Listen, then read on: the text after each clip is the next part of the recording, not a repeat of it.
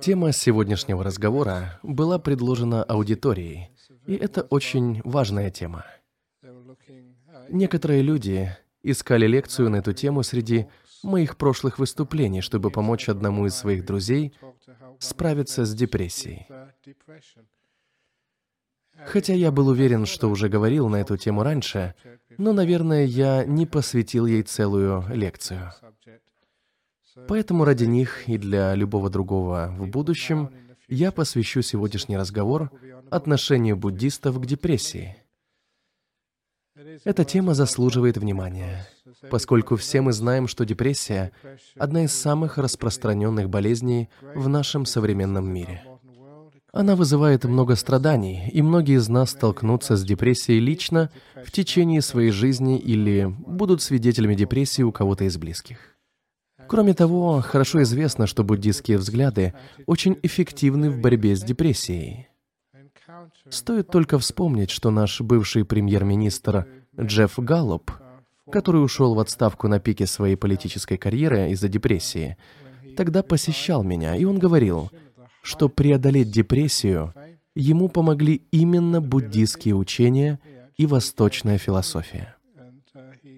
Так что в наших учениях есть смысл. Но что именно в этих учениях действительно лечит и помогает справиться с депрессией? Во-первых, из-за того, что я раньше уже выступал с лекциями о депрессии, или, по крайней мере, упоминал о ней, ко мне обратился психиатр и рассказал, что существуют и тяжелые формы депрессии – я сейчас имею в виду очень тяжелые клинические случаи депрессии, которые должен лечить прежде всего квалифицированный врач. Те виды депрессии, о которых я буду говорить сегодня вечером, не столь серьезны, чтобы полностью вывести вас из строя. Однако другие формы депрессии предполагают, что человек сохраняет большинство своих умственных способностей, способен вести нормальный образ жизни, но в то же время его поглощает глубокое уныние, которое называется депрессией. Поэтому, если вы страдаете тяжелой формой, обратитесь к врачу. Но если ваша депрессия имеет умеренную или легкую форму, или вы просто хотите ее предотвратить, Пожалуйста, послушайте, что я вам сегодня скажу. Размышляя на эту тему перед приходом к вам, я выделил три основные причины депрессии в нашем мире. Во-первых, и это прежде всего актуально для современного мира, ведь депрессия является современной болезнью. Она, кажется, не была столь распространена в прошлом, поэтому я думаю, что одна из причин ее возникновения состоит в постоянном негативном восприятии и поиске недостатков, что так свойственно нашему обществу. Поэтому первое, о чем я буду говорить, это как противодействовать негативному отношению и поиску недостатков. Во-вторых, депрессия — это прямое следствие огромного количества соблазнов, которые предлагает нам наш современный мир. Мы склонны полагать, что нам нужно гораздо больше как в материальном, так и в социальном плане, чем это было раньше мы потеряли чувство уважения к простоте. И последняя и самая глубокая причина заключается в том, что некоторые аспекты, свойственные нашему существованию, могут быть очень депрессивными, и именно этот последний элемент напрямую связан с медитацией. Итак, эта лекция будет состоять из трех частей. Негатив и зацикливание на недостатках, потакание жизненным соблазнам а также несколько более глубокие размышления о самой природе нашей жизни. О первой части я говорю часто, и с этим обычно помогают буддисты, донося людям то, что большая часть проблем с депрессией связана с глубоко укоренившимся негативом и поиском недостатков, присущих современному обществу. Если вы оглянетесь на свою жизнь, то увидите, что вас всегда кто-то оценивал в школе, и часто отрицательно – но ведь не все могут быть лучшими в классе и получать медали. Так что остальные обычно склонны чувствовать себя неудачниками. Не каждому удается начать встречаться с девушкой или юношей их мечты. И поэтому так трудно найти и начать отношения с тем человеком, который, по вашему мнению, был бы идеальным партнером. Это приводит к тому, что люди в отношениях чувствуют, что они потерпели неудачу. Или в жизни человек пытается найти работу, добиться успеха в карьере, а все вокруг на него давят и спрашивают, чем он занимается. А когда слышат в ответ, что он в 50 лет продает бургеры в Макдональдсе, они говорят «И это все? Вот так провал, ну ты неудачник». Люди дальше будут вас критиковать и пытаться унизить, даже если вы готовите лучшие вегетарианские бургеры в мире. Это значит, что вокруг нас очень много негатива. Люди постоянно указывают на ошибки, на ваши недостатки. Это происходит даже в браке. Как правило, у вас хорошие отношения первые несколько лет. Ведь вы влюблены, а потом люди начинают искать друг в друге недостатки. По этому поводу у меня для вас есть отличная история. Однажды на свадьбе тесть отвел своего будущего зятя в сторону и сказал ему, «Ты, должно быть, очень любишь мою дочь». Жених ответил, «Да, я же на ней женюсь. Она так хороша, очаровательна и прекрасна. Даже то, как она ковыряет ухо и достает ушную серу, прекрасно». Тесть на это сказал, «Так оно и есть сразу после женитьбы. Все, что она делает, кажется великолепным, но через год, через два ты начнешь видеть в моей дочери изъяны и недостатки. Однако помни, пожалуйста, вот что. Если бы у моей дочери не было этих недостатков, она бы легко вышла замуж за кого-то гораздо лучше тебя. И он действительно сказал очень мудрую вещь, ведь сами подумайте, как можно ожидать найти идеального партнера, если вы сами не идеальны? Этот постоянный поиск недостатков является причиной того, почему отношения так трудно сохранить и почему они так часто распадаются. Потому что люди всегда находят друг в друге недостатки. И знаете, к чему это приводит? Это разрушает все счастье и всю радость в вашем браке. Но откуда берется весь этот негатив и придирчивость? Они прививаются нам с детства. В школе, на детской площадке, когда мы в отношениях. Мы настолько критичны, что люди начинают верить этому негативу. Мы начинаем верить в то, что мы недостаточно красивы, недостаточно привлекательны, недостаточно умны. Не знаю, что еще. И, конечно, это приводит к серьезной депрессии, потому что мы убеждены, что недостаточно хороши. Я все еще помню, как ко мне пришла одна 13-летняя девушка, это случилось в первый год после моего переезда в Перт. Ее отец записал дочь на разговор. Она хотела получить консультацию. Она уже побывала у всех других психологов и психиатров в Перте. И в качестве крайней меры они решили обратиться к буддийскому монаху. В то время то, что они были вынуждены обратиться к буддийскому монаху, свидетельствовало об их полном отчаянии потому что тогда у нас была еще не лучшая репутация. Я спросил ее, в чем проблема, и мне потребовалось много времени, чтобы извлечь из нее всю правду. Ведь когда люди действительно убеждены, что у них большая проблема, они не хотят этим делиться, особенно когда эта девочка 13 или 14 лет. Но в конце концов я вытащил из нее правду. Она сказала, смущенно глядя в пол, что ее нос слишком большой, вам, девушке, наверняка известно подобное чувство. Каждый раз, когда она смотрела в зеркало, она видела только свой нос, и он для нее был слишком велик. Я попытался использовать научный подход к ее проблеме, мысленно измерив ее нос. Я видел много носов в своей жизни, и я сказал ей, что ее нос средней длины. Его нельзя назвать самым красивым носом в мире, но это точно не самый уродливый нос. Он просто нормальный. Но она мне не поверила. Ее нос ей казался самой большой проблемой, потому что она была на нем зациклена. Я, честно говоря, не смог ей помочь, но она помогла мне понять негативное влияние поиска недостатков. Вы просто смотрите на нос, и он вам кажется больше лишь потому, что вы ищете недостатки.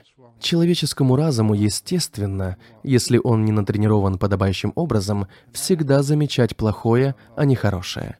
И такое отношение у многих людей вызывает депрессию. Сейчас я хочу попросить прощения у тех, кто приходит сюда еженедельно в течение последних 10 или 20 лет. Многие из вас уже слышали эти истории, но поскольку эта речь посвящена депрессии, многие услышат их впервые. Одной из классических историй является история о двух кривых кирпичах в стене. Во вторник я прочитал свою первую лекцию в Брисбене, и напоследок кто-то спросил меня, «Аджан, я читал эту историю и слышал ее много раз. Но не могли бы вы рассказать ее снова, пожалуйста? Я хотел бы услышать ее вживую. Поэтому я ее рассказал тогда и расскажу сейчас. Это история с глубочайшим смыслом. Она проста, но она действительно иллюстрирует то, о чем я говорю. Около 27 лет назад мы переехали в Серпентин, чтобы построить там монастырь. Но у нас не было средств. Мы были совсем на мели. Мы задолжали за землю, а построек на ней еще не было. Поэтому мне пришлось научиться строить. Но раньше я был физиком-теоретиком, моя голова была целыми днями полна цифр. А теперь пришлось пачкать руки, замешивать бетон, класть кирпич, стелить крышу и устанавливать сантехнику. Мы делали все сами. Если вы сегодня отправитесь посмотреть на главный зал нашего монастыря, там написано, что построил его я. Мое имя значится в разрешении на строительство того монастыря, и он все еще стоит, что очень хорошо. В этой конкретной истории мне пришлось научиться класть кирпич, а это совсем нелегко. Это может выглядеть просто, но трудно сделать все правильно. Как и большинство людей, я был перфекционистом. Мне необходимо было убедиться, что кирпич лежит идеально ровно, прежде чем взяться за следующий. Иногда один угол оказывался слишком высоко, я его опускал, а потом поднимался другой угол. Я выравнивал и второй угол, а потом целый кирпич выходил за пределы линии. Я ставил его на место, думая, что все готово, но потом я замечал, что один угол снова выше, чем другой. Это был такой вид работы, где невозможно было достичь совершенства, но я все равно старался. Это отнимало очень много времени, но мне было все равно, потому что я делал это не ради денег. Когда я закончил свою первую кирпичную стену, я очень гордился собой. Я отступил на несколько шагов, чтобы посмотреть и полюбоваться ею. И только тогда, когда вся работа уже была проделана, я заметил, что два кирпича стоят криво. Все остальные были ровные, только эти два были кривые. Что мне было делать? Я пытался сошкрябать раствор, чтобы выдвинуть и снова вместить туда кирпичи, чтобы стена стала идеальной, но раствор уже затвердел, его нельзя было соскоблить. Со мной был еще один монах, Аджан Джагара, и я спросил его, можем ли мы позволить себе приобрести немного динамита, чтобы я мог взорвать стену и начать сначала. Или снести ее бульдозером. Это ведь испортило всю стену. Эти два кривых кирпича все испортили. Однако уже ничего нельзя было изменить. Мы не могли себе позволить динамит или бульдозер. Мы были очень бедны, поэтому ничего не могли поделать. В течение следующих трех месяцев, каждый раз, когда я проходил мимо этой стены, я видел свои ошибки, и мне было очень грустно. Я все испортил. Хуже всего было то, что когда ты напортачишь во время строительства, все это видят. Этого не скрыть, тем более, что это была большая наружная стена. Когда к нам приходили посетители, я каждый раз сам вызывался показать им территорию и старался отвезти их куда-нибудь в другое место, чтобы они не увидели моих ошибок. Ночью мне снились кошмары об этой стене, правда? Мне эта стена снилась.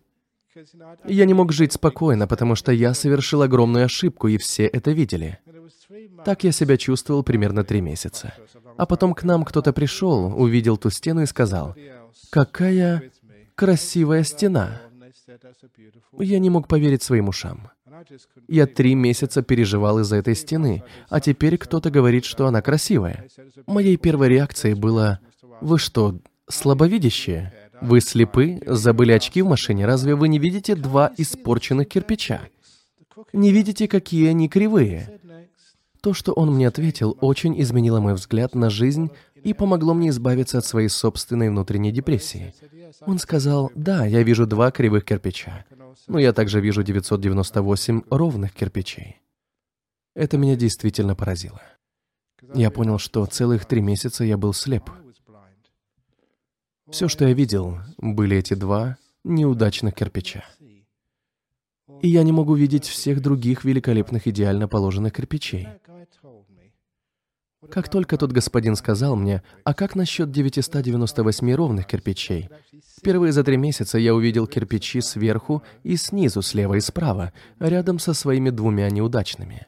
И как только я смог увидеть стену полностью, я вынужден был согласиться с господином, что она действительно красивая. И тогда я осознал, что такая у людей психология. Откуда у нас это зацикливание на ошибках? Почему мы видим свои ошибки и вообще не замечаем всего остального, чего мы достигли? Почему мы всегда видим лишь мелкие недостатки в отношениях, в жизни, в проектах, и они настолько овладевают нашим разумом, что мы хотим разрушить всю стену, взорвать ее? Теперь вы понимаете, откуда берется депрессия. В жизни часто случаются ошибки. Происходят трагедии, умирает близкий человек. Вы болеете раком, остаетесь без работы, теряете все деньги на фондовом рынке. Сегодня ты премьер-министр, а завтра уже нет.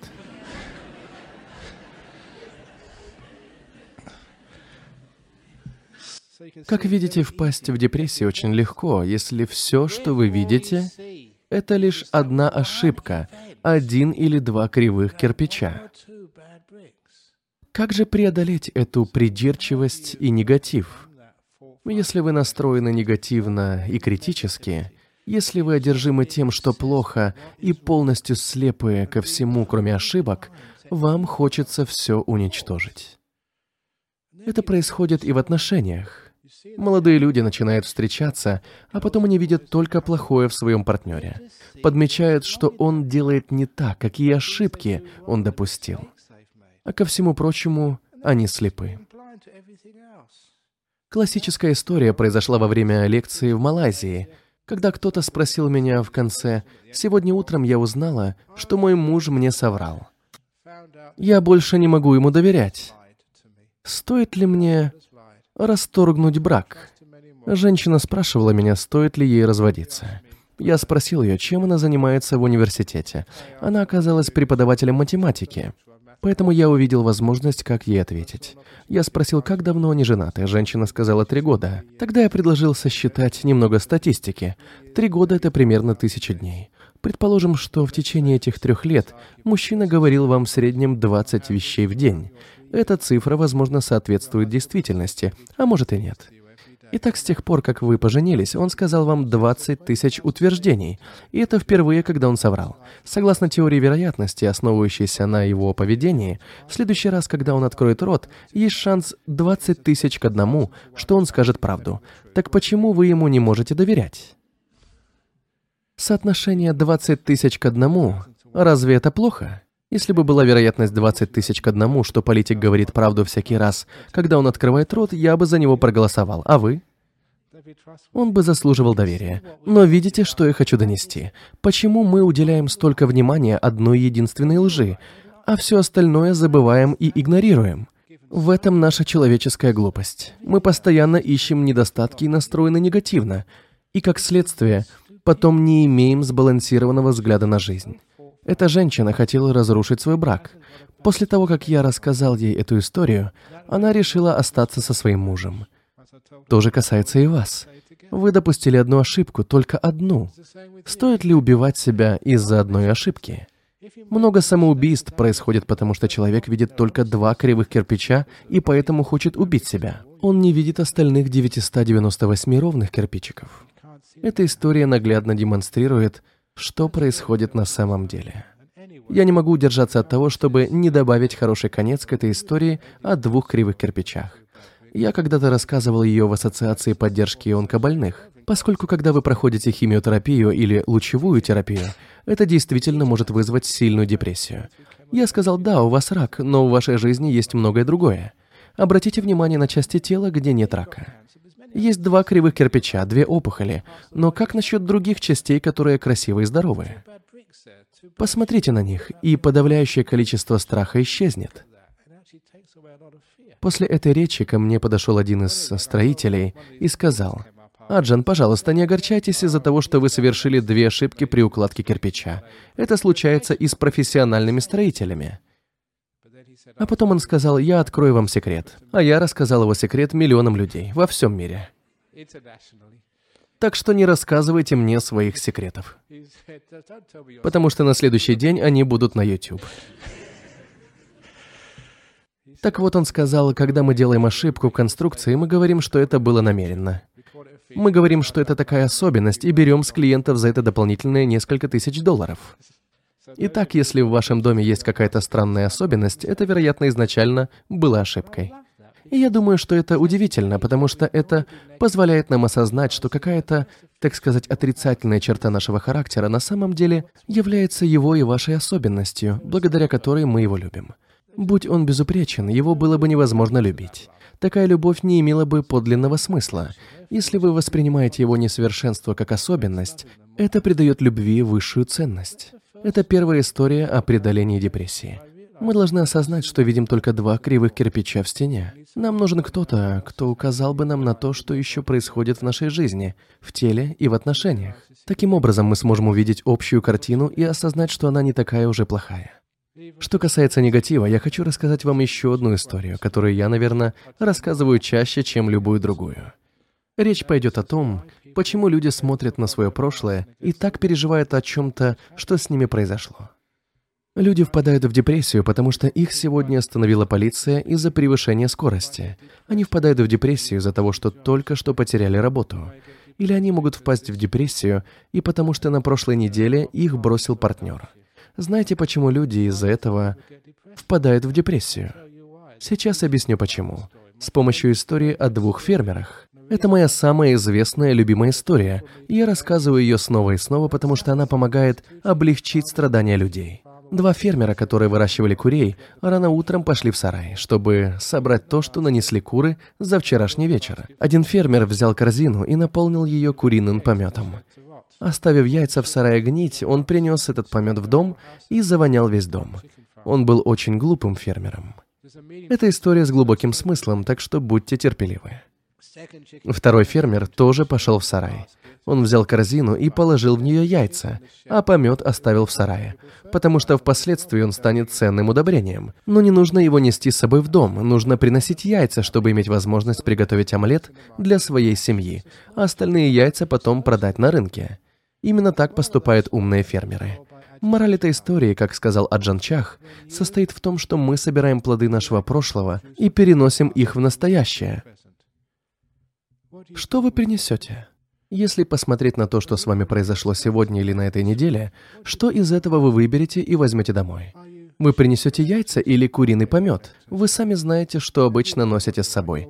Преимущественно помет, верно? Вы негативно настроены. К примеру, если вас поймала полиция, именно об этом вы немедленно сообщите своему партнеру. У меня был ужасный день на работе, со мной случилось то, то и то, то. Или из ваших отношений, что вы помните? Ситуации, когда партнер вас подвел, когда друг забыл о вас, не пришел на встречу, не позвонил по телефону. Таким образом, мы собираем только жизненные разочарования. Куриный помет, не правда ли? Эта притча учит нас оставлять плохое в прошлом. Все ошибки, трагедии или то, что пошло не так. Зачем переносить это в настоящее?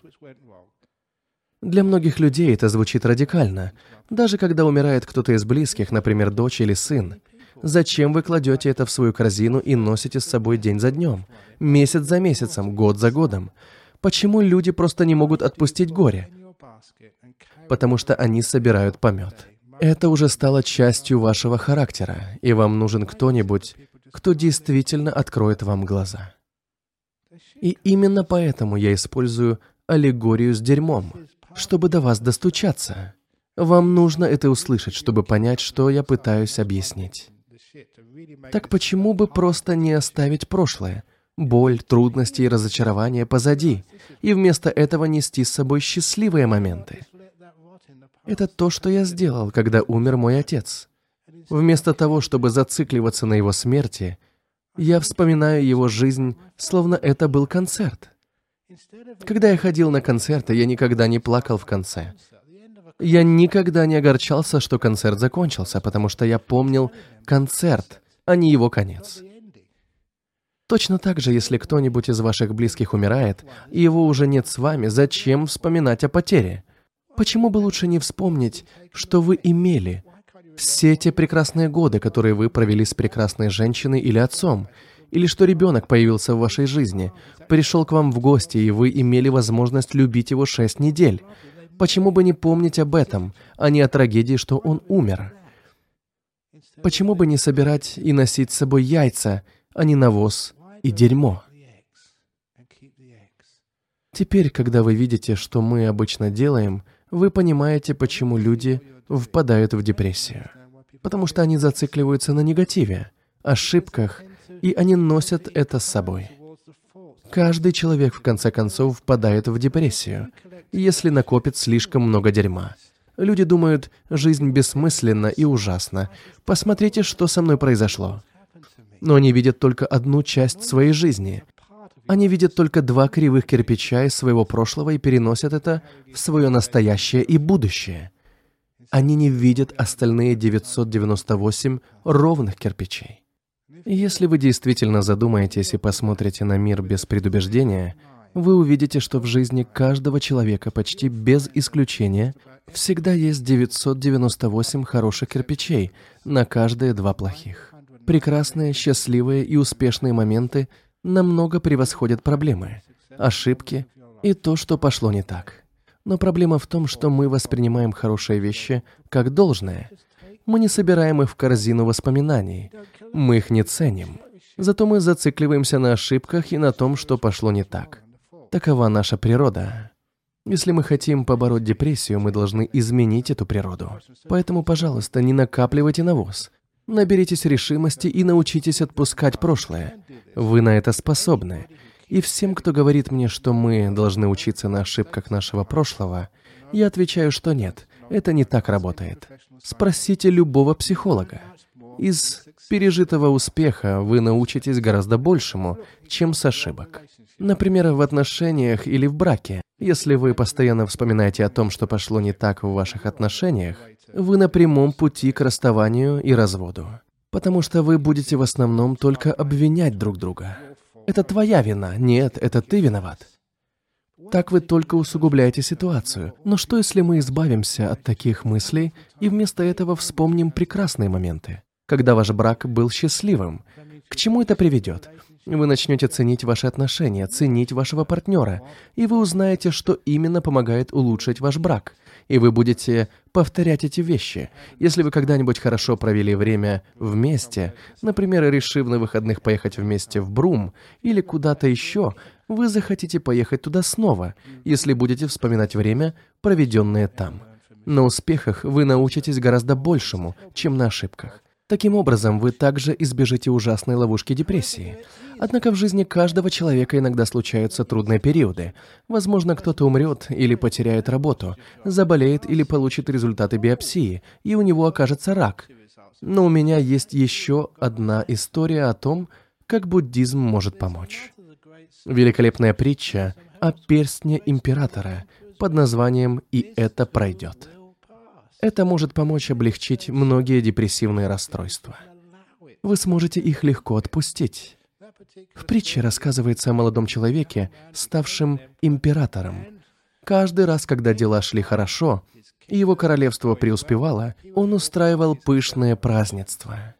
На всякий раз, когда наступала рецессия, экономика падала, а люди были возмущены налоговой реформой, он закрывался в своей комнате, переполненный злобой и угнетением потому что как только наступали плохие времена, он начинал злиться на весь мир. В конце концов, его министры решили попытаться научить его, что следует делать. Но людям у власти нельзя просто взять и сказать об этом откровенно. Ведь придя к власти, человек становится надменным и не хочет никого слушать. Если вы хотите преподать им урок, следует использовать психологические приемы, особенно когда речь идет об императоре. Но министры были мудры и придумали, как косвенно указать императору на его ошибки. Они подарили ему золотое кольцо, которое ничем особенным не выделялось, кроме того, что на нем было выгравировано «И это пройдет». Я рассказываю эту историю много лет. Кто-то из вас, не знаю, присутствует он сегодня или нет, когда-то действительно пошел к ювелиру и заказал именно такое кольцо. На нем выгравировали именно те слова, чтобы они служили напоминанием. Кольцо императора действительно существует. По крайней мере, один человек в Перте его имеет. Император постоянно носил это кольцо. Каждый раз, когда случалось что-то плохое, он смотрел на перстень и видел, и это пройдет. И достаточно лишь того, что вы знаете, что это тоже пройдет. Если вы будете напоминать себе об этой очевидной вещи, вы сможете избежать депрессии. Я рассказывал об этом многим заключенным, особенно тем, кто только что попал в тюрьму. Это ведь очень унизительно, один из самых позорных моментов в жизни. Вы заключенный, запертый в камере, вас публично наказывают. Вы совершили преступление и должны носить форму, подчиняться надзирателям и относятся к вам так, словно вы не имеете никаких прав. Это один из худших периодов в жизни, это ужасно, но и это пройдет. Пройдет 2, 5 или 10 лет, но вы, наконец, выйдете из тюрьмы. Придет время, когда вы сможете оглянуться на этот опыт, и это все будет в прошлом. Все кончится, только потерпите, это пройдет. И вы сами прекрасно знаете, что все проходит. И лучевая, и химиотерапия, это тоже пройдет, и болезни, и уныние, и слезы. Это все также пройдет. Простое напоминание об этом лишит вас многих страданий, понимание того, что это не будет длиться вечно. Но лучшее в этой притче то, что император смотрел на кольцо даже в хорошие времена, во времена процветания, потому что и они минуют. Это действительно блестящая часть притчи. Когда все идет прекрасно, у вас отличные отношения с партнером, вы здоровы, у вас все в жизни получается, экономика процветает, ваша любимая футбольная команда побеждает. Не забывайте, что когда-нибудь и это пройдет. Дело не в негативном или депрессивном взгляде. Это просто означает, что мы никогда не должны воспринимать что-либо как должное. Если у вас отличные отношения с удивительным человеком, не воспринимайте это как должное. Вы должны работать над тем, чтобы отношения процветали, заботиться о них и лелеять. Делайте все для того, чтобы быть счастливыми вместе как можно дольше. Потому что одной из причин разводов является то, что мы воспринимаем отношения как должное. Мы больше не вкладываем в них усилий, заботы или любви. Иногда такое случается после женитьбы. Надев обручальные кольца, люди начинают думать, так, готово, мы поженились, следовательно, нам не нужно больше ничего делать. Но это только начало. Вы должны работать над отношениями. Никогда не воспринимайте ничего как должное, ведь это тоже пройдет. Поэтому вы должны и дальше прилагать усилия. И тогда счастливые времена будут продолжаться гораздо дольше. Это еще один способ побороть депрессию. Помните, что когда-нибудь и это пройдет. Этот способ простой, но очень действенный. Расскажу вам еще одну историю о преодолении депрессии. Почему, когда нас критикуют, мы сразу воспринимаем это за правду, но когда нас хвалят, мы только отмахиваемся. Мы то, что мы едим, и мы также есть то, что мы слушаем. Но мы слышим все время только так называемый джанк-фуд. Депрессивные вещи, критику, то, что мы сделали неправильно. Но похвалу, здоровое питание для нашего ума мы всегда отвергаем. Я уже рассказывал эту историю несколько недель назад. В 2004 году я получил премию Джона Кертина и должен был выступить с благодарственной речью. Некоторые из вас там были, и вы, возможно, это помните. Тогда я сказал, что очень удивлен, что получил эту награду именно я. Я вообще этого не ожидал, поскольку многие люди из нашего сообщества работают гораздо больше, чем я, и они больше заслуживают этой премии. И в любом случае, без поддержки других, я бы никогда этого не добился. Без людей из комитета нашего буддийского общества, без моих коллег-монахов, которые заботились обо мне, без всех вас, я бы сам никогда не справился, и, собственно, я не заслуживаю этой премии, но все равно спасибо. Вот такую речь я произнес. Годом позже я подумал, что если люди пришли на мою церемонию, то и я должен пойти на церемонию кого-то другого. Это как карма, следует отдавать то, что сам получаешь. Я пошел на церемонию награждения профессора Йоске. Профессор являлся заведующим гематологией. Он заметил, что пациенты, хотя и получили первоклассное лечение в больнице Чарли Гайерднера, лучевой терапией и химиотерапией, но после выписки из больницы о них больше никто не заботился. Он сказал, что решил выгнать нескольких людей из их кабинетов, потому что такие комнаты в больнице на вес золота. Он использовал свои полномочия и перестроил эти кабинеты в центр альтернативной терапии. в котором можно пройти сеанс рейки, гомеопатии или массажа ног. Ну, словом, там можно найти все разновидности причуд. И спонсируют это молокозаводы Браунса. Но все его коллеги были убеждены, что он рехнулся, что он сумасшедший, ведь официальная медицина ничего подобного не признавала. И вдруг появляется серьезный профессор и ставит на карту свою репутацию. Лишь для того, чтобы каждый, кто прошел курс радиотерапии или химиотерапии, мог потом получить массаж или посетить сеанс рейки абсолютно бесплатно. И я понимаю цель этой идеи. Я знаю, как работает разум. Неважно, работает рейки, гомеопатия или массаж ног или нет. Главное, что за такими пациентами кто-то ухаживает, кто-то заботится о них индивидуально, полчаса усердно массируя им ноги. Это работает. Достаточно только сострадания и доброты, чтобы кто-то был рядом, чтобы кто-то проявил заботу. Когда человеку делают массаж, он находится в настоящем моменте. Ему дарят милосердие, так же, как и во время медитации, и это лечит. Я уверен. Поэтому я подумал, что этот врач действительно невероятно умный и мудрый. Он также отметил, что согласно недавним исследованиям, состояние здоровья действительно улучшается. Это действительно работает. Поэтому, когда я услышал, что он сделал, я подумал, ничего себе, вот это герой. Вот так храбрец. Он не боится отстаивать то, во что верит. И делает это в то же время, помогая людям с раком избавиться от многих страданий. Когда он получил свою награду, то сказал, ну, безусловно, есть и другие люди, которые заслуживают этой награды больше, чем я. Я не знаю, почему вы избрали именно меня, и я не смог бы этого сделать без людей, которые помогали мне. И я узнал эти слова, ведь это была почти та же речь, которую я произнес год назад. Эти слова произносит каждый, когда получает награду. Вас хвалят и дают вам награду. А что вы делаете?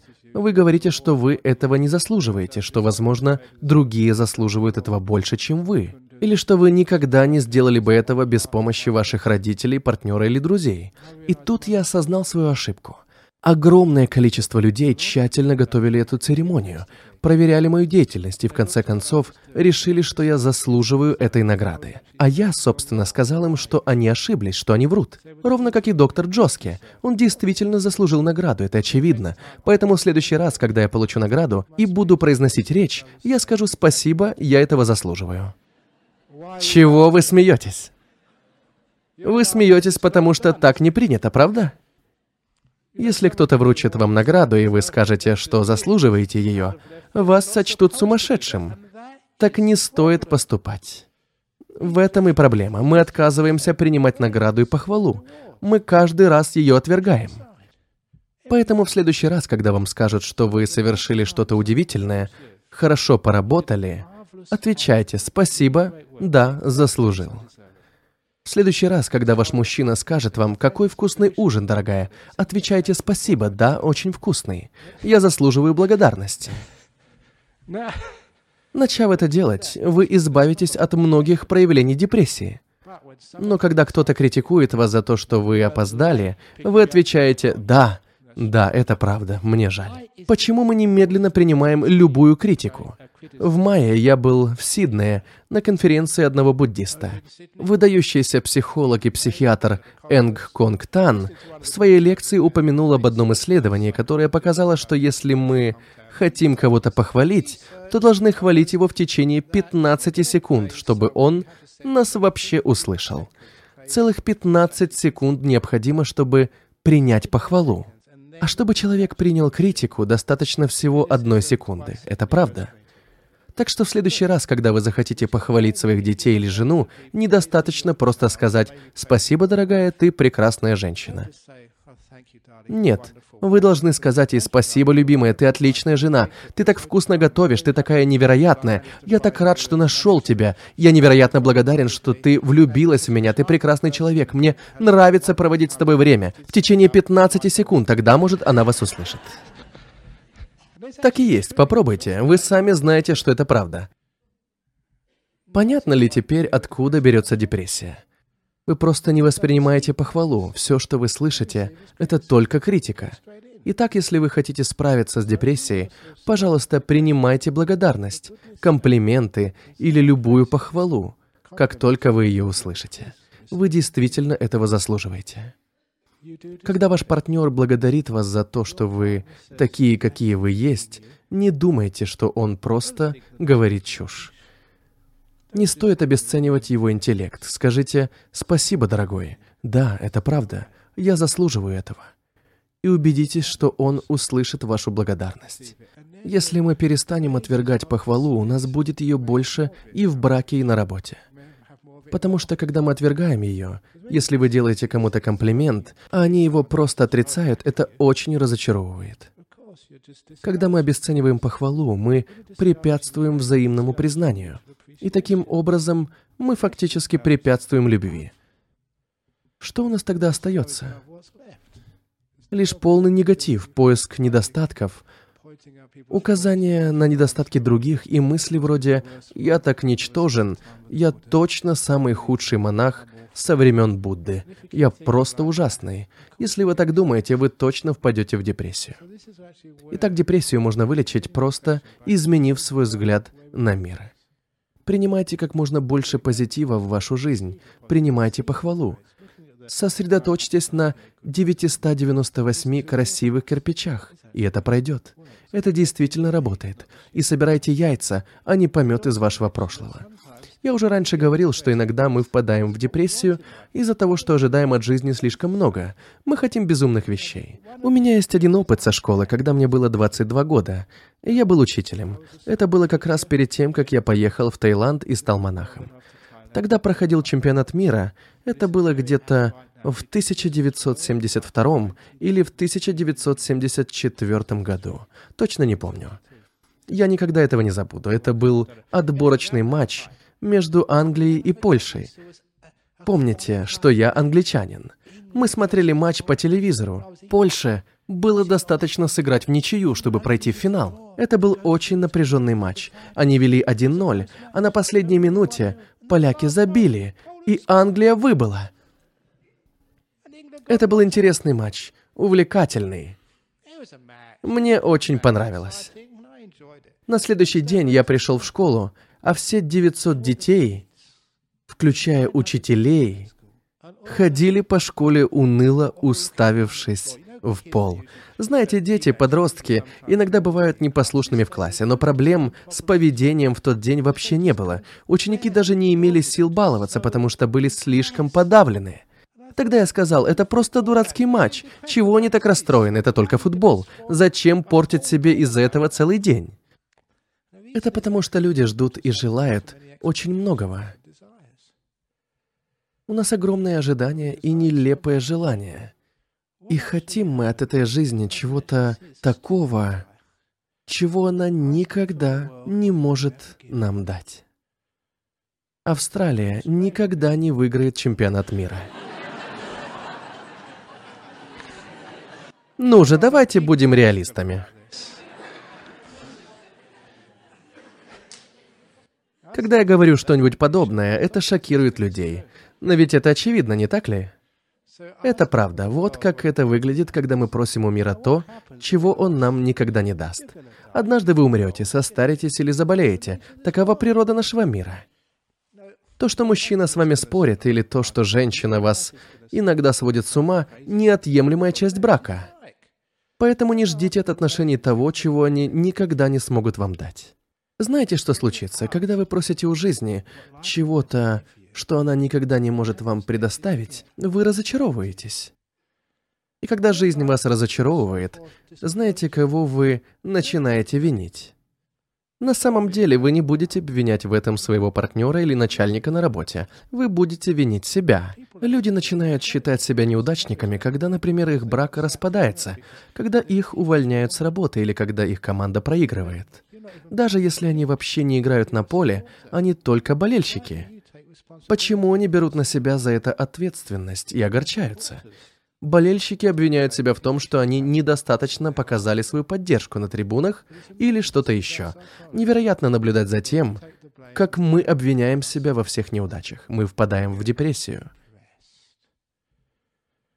Итак, как только вы поймете, к чему приводят ваши желания, пожалуйста, больше не просите того, чего мир вам никогда не даст. Держите свои желания в пределах того, что реально, что возможно, чего можно достичь. Выше головы не прыгнешь. Если мы ставим слишком высокие цели, мы разочаровываемся. Ведь мы живем в обществе, где всегда слышим «ты это можешь, ты просто недостаточно умен, ты недостаточно стараешься». Посетите семинар Тони Робинса. Да, именно вы можете разбогатеть. Вы можете воплотить свои мечты в жизнь. Просто думайте об этом, визуализируйте. Не сдавайтесь, верьте в свои мечты, и вы их достигнете. На самом деле, это все полный бред, разве нет? Будьте честны. Но дело не только в этом. Это действительно очень опасно, потому что такое отношение только усугубляет депрессию. Ведь это приводит к тому, что люди стараются еще больше, разочаровываются, снова стараются больше и, наконец, начинают злиться. Вокруг так много озлобленных людей. Почему они такие злые? Они совершают такую же ошибку, что и бедняга Кевин Рад. Он очень старался, имел большие надежды, разочаровывался и в результате ужасно разозлился на себя, на своих сотрудников и друзей. После ярости наступает следующая фаза. Когда мы долго сердимся, это забирает всю вашу энергию, и мы впадаем в депрессию. И какой в этом смысл? Вы теряете всю энергию, всю надежду. Вы действительно пытались, выкладывались по полной, а теперь считаете, что это ваша вина. Вы поступили неправильно, вы сделали неправильный выбор. И это еще одна причина депрессии. Все потому, что вы ставили высокие цели, слишком старались и думали, что можете добиться невозможного.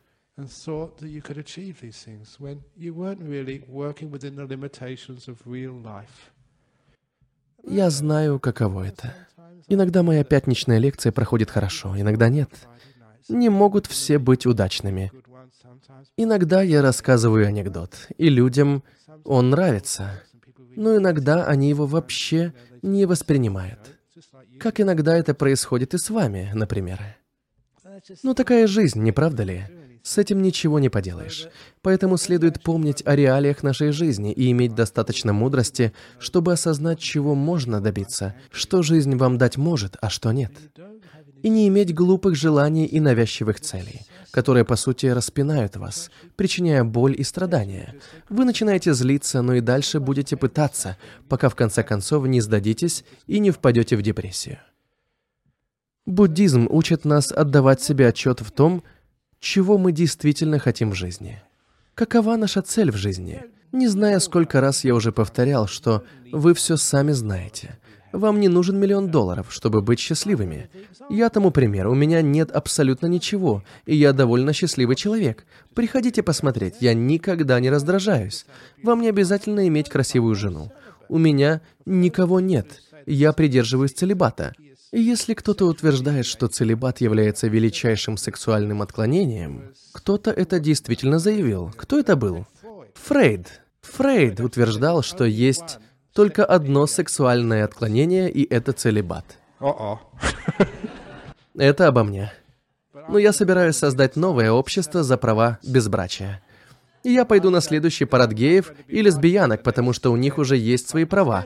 А мы еще страдаем от дискриминации в целебате. Пора предоставить права безбрачным людям.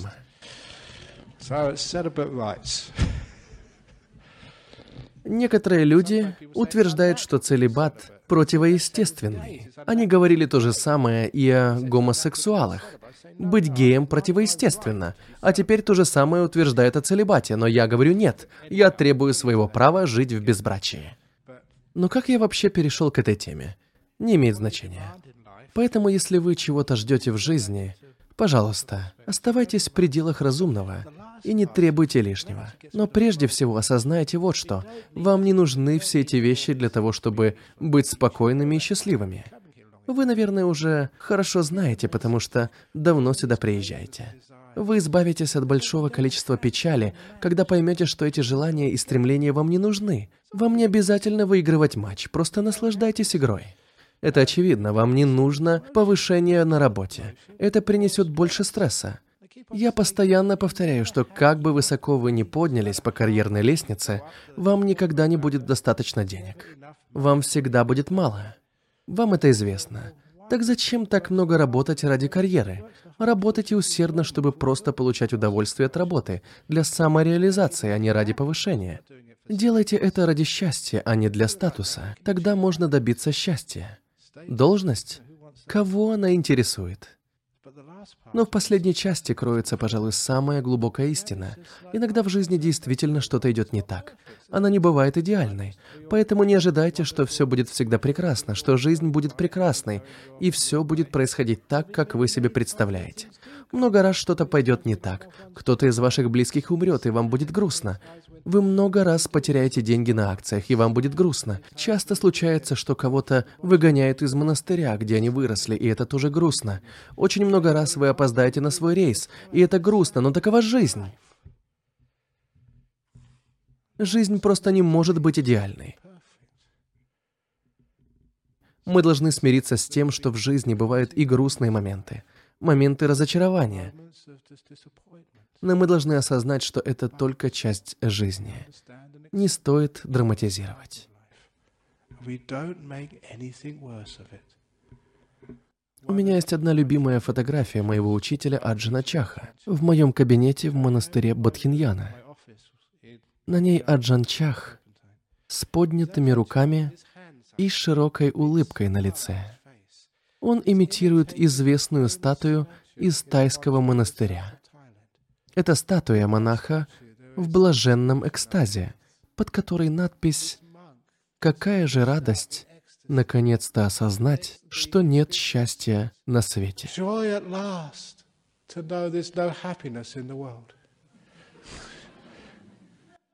Как это мудро и очень полезно. Какая радость наконец-то понять, что ты не всегда будешь счастлив. Иногда тебе будет грустно. Какая же это радость наконец-то понять, что иногда огорчаться — это абсолютно нормально. Какая радость наконец-то понять, что иногда плакать — это нормально. Какая радость наконец-то понять, что ты можешь быть собой. Какое облегчение. Быть кем-то другим так тяжело. Так трудно постоянно пытаться оправдать ожидания общества относительно того, кем вы должны быть, что должны сделать и что говорить.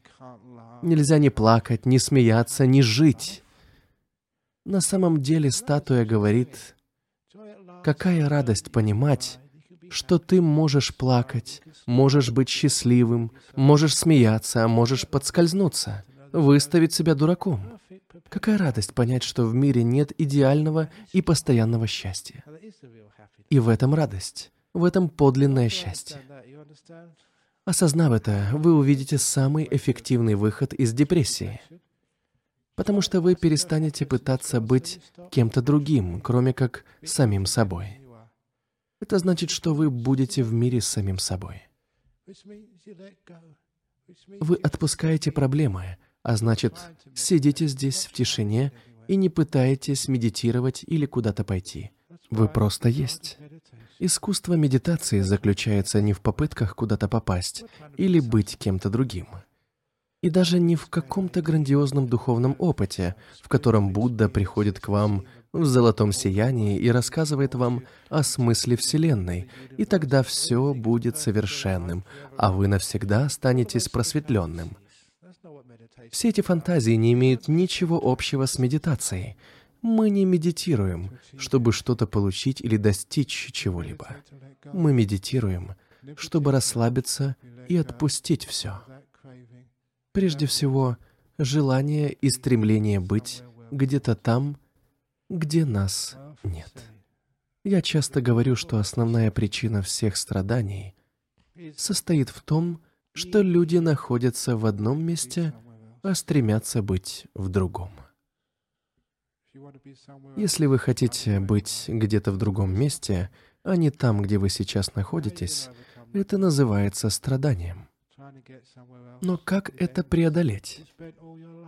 Мы бесконечно пытаемся попасть куда-нибудь еще. Мы тратим всю свою жизнь, перебегая с места на место, вместо того, чтобы быть здесь, быть собой. Для того, чтобы прекратить страдания, необходимо хотеть быть там, где вы находитесь сейчас. Не старайтесь что-либо изменить. Если вы начнете хотеть быть там, где вы есть, сидя здесь на медитации, пребывая в полном покое, вы увидите, что весь негатив, вызывающий депрессию, это желание куда-то пойти, чего-то достичь, стать кем-то.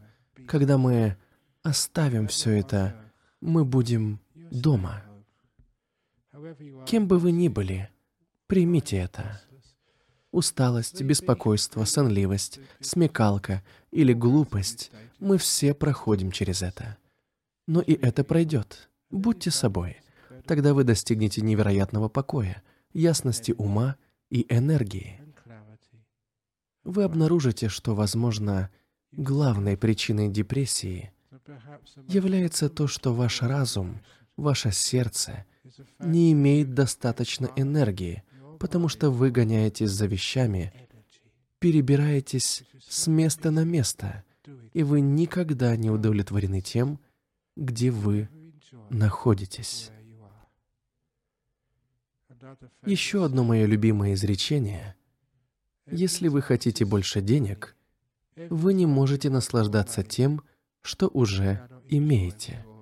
Но даже если речь идет не о деньгах, каждый раз, когда вы хотите чего-то большего, вы не можете наслаждаться тем, что уже имеете. Потому что это желание вас поглощает. Оно не дает вам возможности насладиться моментом. Оно заставляет вас упорно работать, стремиться к чему-то, страдать, ведь вы думаете, что достигнув этого, вы будете счастливы. Но все ваши пожелания и стремления вас всегда в конце предадут. Они обещают вам счастье, но как только вы их достигнете, вы захотите чего-нибудь другого. Это я называю изменой. Желание вас предает. Оно вам что-то обещает, но никогда на этом не останавливается. Ибо вам захочется чего-то другого каждый раз. Как только вы это поймете, вы увидите, что стоит хотеть быть там, где вы есть сейчас.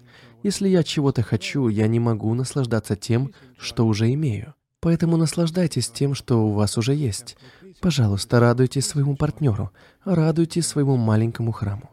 Пожалуйста, наслаждайтесь этой лекцией, тем, кем вы являетесь, и погодой на улице тоже. Если вам хочется что-нибудь изменить, вы будете страдать. Во время медитационной практики мы учимся отпускать ситуацию, оставлять все так, как есть. Как только вы сможете добиться этого во время медитации, вы увидите, что у вас может быть столько покоя и счастья, сколько захотите. И потом вы можете испытать это в жизни. Это не трудно. Вы учитесь этому здесь, а затем практикуете это в жизни. Здесь вы как в тренажерном зале, где учитесь поднимать тяжести и бегать по беговой дорожке, чтобы быть в форме. Но здесь вы учитесь пускать вещи на самотек, принимать их, не сопротивляться. Тогда вы увидите, что уже имеете полноценное счастье и покой, которое вы всегда хотели. Вы также заметите, что энергия для вашего ума происходит от тишины. Чем больше вы делаете, чем больше вы стремитесь, тем больше истощается ваш мозг. Аджин Чах сказал одну вещь, которую я понял только во время медитации. Если вы хотите иметь крепкое тело, занимайтесь спортом. Если вы хотите обладать сильным разумом, держите его в покое. Прекратите постоянно что-то делать. Когда вы спокойны, разум заряжается энергией, а усталость исчезает. У вас будет столько энергии, что депрессия просто не сможет появиться. Сообразительность, проницательность и счастье всегда происходят от энергии. И вы поймете, что главной причиной депрессии является то, что ваш мозг работал слишком тяжело и не имел достаточной энергии. Но что в большинстве своем делают люди, когда они впадают в депрессию? Они начинают прилагать усилия, пытаться выйти из депрессии – в результате депрессия их затягивает все глубже и глубже. Чем больше вы пытаетесь, тем быстрее вы тратите остатки энергии, и ситуация становится только хуже и хуже. Поэтому верный способ преодолеть такую депрессию — отпустить ее. Прекратите борьбу. Примите свою депрессию. Откройте ей свое сердце, и вы увидите, что произойдет. Когда вы перестаете сопротивляться, энергия начинает возвращаться. У нас есть естественный источник энергии. Не тратьте его на то, чтобы быть в негативе. Оставьте все как есть, и вы заметите, как энергия возвращается. И эта энергия принесет счастье и свет, а депрессия покинет ваше сердце, рассеявшись, как туман. Это самый действенный способ, если вы умеете медитировать. Но, пожалуйста, не медитируйте через силу, не пытайтесь слишком сильно. Это только усугубит ситуацию, просто расслабьтесь. Пусть будет, что будет.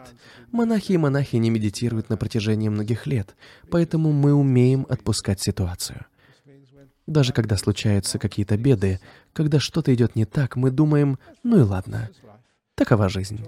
Какая радость наконец-то осознать, что нет счастья на свете, ура! Таким образом, вы сохраните спокойствие, энергию и ясный ум. И когда все остальные будут грустными и напряженными, на вашем лице будет оставаться улыбка. Именно так мы можем преодолеть депрессию. Это мощные инструменты. И поэтому Британская национальная служба здравоохранения через свою научную организацию Национальный институт клинической практики, сокращенно NICE, несколько лет назад провела исследование по лечению депрессии. И в результате клинических испытаний они обнаружили, что наиболее эффективным методом лечения является медитация. Что ж, надеюсь, теперь вы понимаете, почему. Но не медитация через силу, а скорее медитация, которая успокаивает и позволяет энергии вернуться. А вместе с ней приходит радость и счастье. И вот таким образом мы справимся с медитацией. Ой, я имел в виду с депрессией, а не медитацией. Преодолеем депрессию. Спасибо за внимание. Надеюсь, вам понравилось. Хорошо. В этой лекции я рассказал несколько старых историй, которые вы читали раньше но я хотел объединить их все в одну речь. Да. У кого-то есть вопрос? Да. На какой стене можно найти эти два кривых кирпича в Бадхиньяне?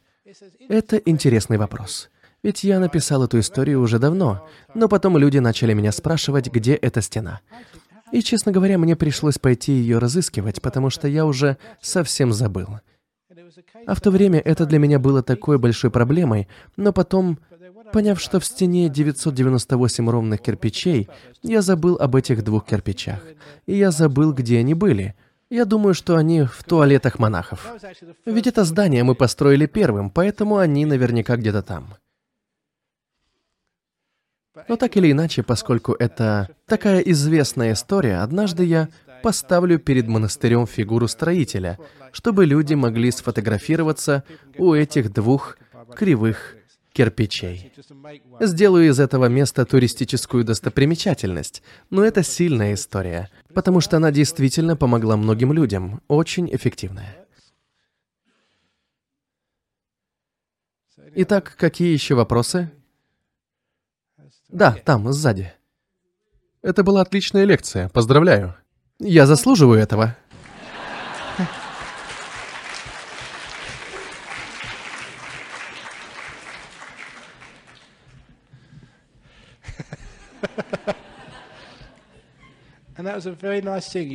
И это очень мило с вашей стороны. Большое спасибо. Прекрасно. Видишь, какую это доставляет радость? Да, продолжай. Когда я вижу кого-то из близких в депрессии, я не знаю, что делать. Нет ли у вас какого-нибудь совета? Это часто задаваемый вопрос. Что делать, когда ваш друг в депрессии? Когда вы в такой ситуации, во-первых, пожалуйста, не стройте планы. Не существует какой-либо инструкции, что делать. Потому что вся эта теория, как я это называю, это инструкции относительно того, как себя вести, на самом деле мешают проявлять должное участие. Поэтому лучшее, что вы можете сделать в такой ситуации, и я поступаю так постоянно, когда кто-то приходит ко мне в очень тяжелом положении, я просто отпускаю все мысли, мой разум совершенно опустошается. Я не думаю о том, что я должен делать, или о том, что сработало с другими людьми. Я отпускаю все это, настраиваюсь на настоящий момент. Вкладываю понимание и сострадание и доверяюсь своей доброте и присутствию. Таким образом, я довольно восприимчив. Тогда я чувствую, что иногда неуместно даже что-то говорить такому человеку, а лучше обнять его за плечи, но иногда вас могут за это и ударить. Я это ощущаю. И эта чуткость и доброта работают лучше всего. И поэтому какие-то идеи или правильные слова появляются сами, неизвестно откуда. Если я сохраняю тишину, отношусь с добротой и не пытаюсь повторять старые методы или следовать инструкциям, то обычно все получается. И так происходит во всех ситуациях, в разных случаях. Как я часто говорю, никогда не позволяйте знаниям стать на пути истины, потому что знание — это то, что является общепринятым, то, что есть в книгах, то, чему вас научили. Но истина — это то, что прямо перед вашими глазами. И между ними огромная разница. Поэтому просто будьте в настоящем моменте.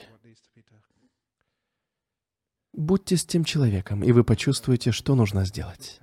Я не знаю, как и откуда, но это ощущение просто приходит. Ваш вопрос, пожалуйста. Депрессия поражает не только некоторых людей. В нее может впасть каждый. Не правда ли? Да, это может произойти с каждым человеком, от легких стадий до тяжелой депрессии. Это часть жизни. Это подобно тому, как если вы даете здоровую пищу своему разуму. Тогда разум будет здоров. Так же, как здоровая пища для тела делает тело здоровым.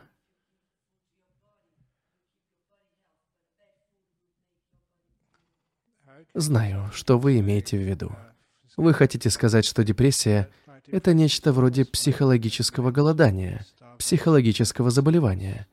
Я думаю, что вы правы. Вы говорите, что если обеспечить телу здоровое питание и достаточно физических упражнений, оно будет здоровым и не будет болеть. Но даже если вы хорошо питаетесь и занимаетесь спортом, вы иногда также можете подхватить простуду. Такова природа нашего организма. Так же и с нашим разумом. Даже если вы даете ему хорошую пищу и тренируете его, а медитация является одним из лучших упражнений для ума, но иногда вы все равно можете ощущать депрессию. Именно это я имею в виду, когда говорю, какая радость наконец-то осознать, что нет счастья на свете. Нет идеального счастья, просто примите это. Но если вы научитесь и будете практиковать некоторые буддистские методы, вы увидите, что почти никогда больше не будете чувствовать депрессию. А если и будете, то она будет иметь легкую форму. И вы точно будете знать, что делать. Оставьте ее в покое, наслаждайтесь своей депрессией. Возьмите выходной, вы можете остаться в постели, а ваш партнер позаботится о еде. И все ваши знакомые будут говорить, «Ой, я слышала, у тебя депрессия», и они будут относиться к вам лучше. Поэтому если вас охватила депрессия, извлеките от этого как можно больше выгоды. Да? В прошлом году я был в депрессии, и вы мне очень помогли. Вы не сказали мне «хватит беспокоиться», а рассказали несколько шуток и просто были рядом со мной. И этого было вполне достаточно. Прекрасно. Вы правы. Это замечательное напоминание. Если вы говорите кому-то «просто не переживай», тогда он чувствует себя виноватым и начинает еще больше пытаться, и все только ухудшается. Депрессия усугубляется. Лучше просто быть с ним, рассказать ему шутку, шутки о депрессии. Некоторые из вас, возможно, уже слышали ее. Она об известном художнике-эксперта, попавшем в аварию на мотоцикле. Его отвезли в больницу и ампутировали ему руку. Ту руку, которой он рисовал. Большинство людей после такой аварии впадает в депрессию. После выписки из больницы он навестил психиатра, но не верил, что тот может ему помочь. Он был убежден, что если он не может рисовать, то нет смысла жить. При первой же возможности он планировал совершить самоубийство. Он поднялся на небоскреб на центральной улице, вышел на балкон и собирался прыгнуть вниз, как вдруг увидел внизу мужчину без обеих рук, который танцевал посреди улицы от радости. Он вдруг понял, я потерял только одну руку. У того парня нет обеих рук, но он все равно танцует. Почему я должен убивать себя? Он сошел с балкона и побежал к лифту. Быстро спустился вниз и успел догнать этого человека. Он обнял его и сказал «Спасибо тебе. Я чуть не прыгнул и не убил себя, потому что потерял руку, а у тебя нет обеих рук. И ты так счастлив. Я видел, как ты танцуешь от радости. Расскажи мне, в чем твой секрет?» А тот парень ответил, «Господин, я танцевал не от радости, я просто хотел почесать себе задницу».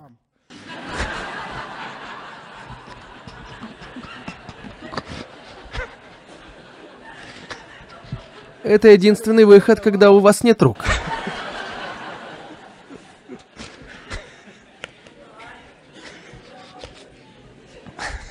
Ладно, я думаю, что это идеальный способ закончить лекцию о депрессии, чтобы вы могли пойти домой с улыбкой на лице.